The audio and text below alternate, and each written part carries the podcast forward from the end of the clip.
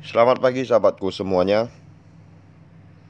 Kiranya sukacita senantiasa menyertai sahabatku semuanya.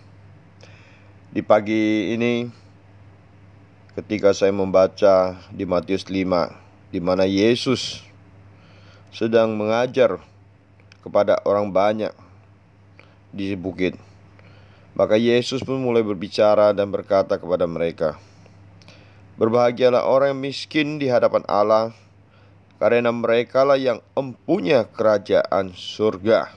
Saya ulangi sekali lagi. Dikatakan berbahagialah orang yang miskin di hadapan Allah. Sekilas kalau kita baca secara tekstual ayat ini sepertinya Tuhan menginginkan kita miskin di hadapan Dia. Tetapi kalau kita renungkan dengan lebih lagi maka mempunyai makna yang luar biasa.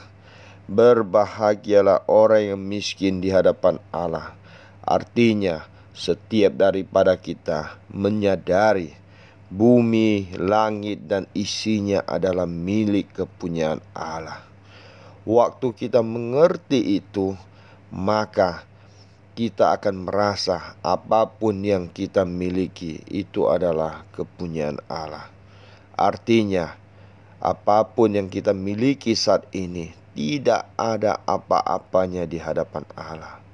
Waktu kita menyadari semuanya itu, berarti kita menyadari atau kita mengaku bahwa Allah lah yang terbesar dalam kehidupan kita, sehingga kita benar-benar menjadi seorang hamba kita menjadi seorang yang sangat kecil di hadapan Allah. Waktu kita dapat menjalani kehidupan ini seperti itu, menyadari semua seperti itu, maka tidak ada kesombongan, tidak ada apa yang bisa kita andalkan dalam kehidupan kita kecuali Allah. Saat itulah kita akan menikmati yang namanya kerajaan sorga. Kerajaan sorga berbicara adanya kebenaran. Kerajaan sorga berbicara adanya damai sejahtera. Kerajaan sorga berbicara adanya sukacita. Kerajaan sorga berbicara adanya kuasa. Jadi, sahabatku semuanya, di saat kita menyadari semua itu, maka kita akan hidup senantiasa benar di hadapan Allah. Kebenaran itulah yang akan memberikan damai sejahtera buat kita. Kebenaran itulah yang akan memberikan sukacita dalam kehidupan kita.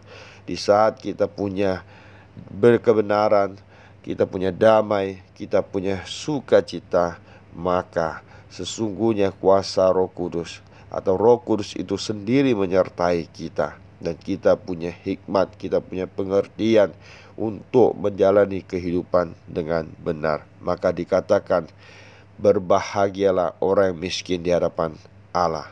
Artinya kita menyadari bahwa Allah lah yang terkaya, bahwa Allah lah pemilik bumi alam semesta ini. Waktu kita punya kebenaran itu, maka tidak ada alasan lagi bagi kita untuk bersungut-sungut dalam kehidupan ini, bukan berfokus pada benda, bukan berfokus pada kekayaan, tapi fokus kita adalah kepada Allah, dan kebenaran itulah yang akan membuat sahabatku semuanya hidup dalam kebahagiaan. Selamat pagi, selamat beraktivitas, salam berkat.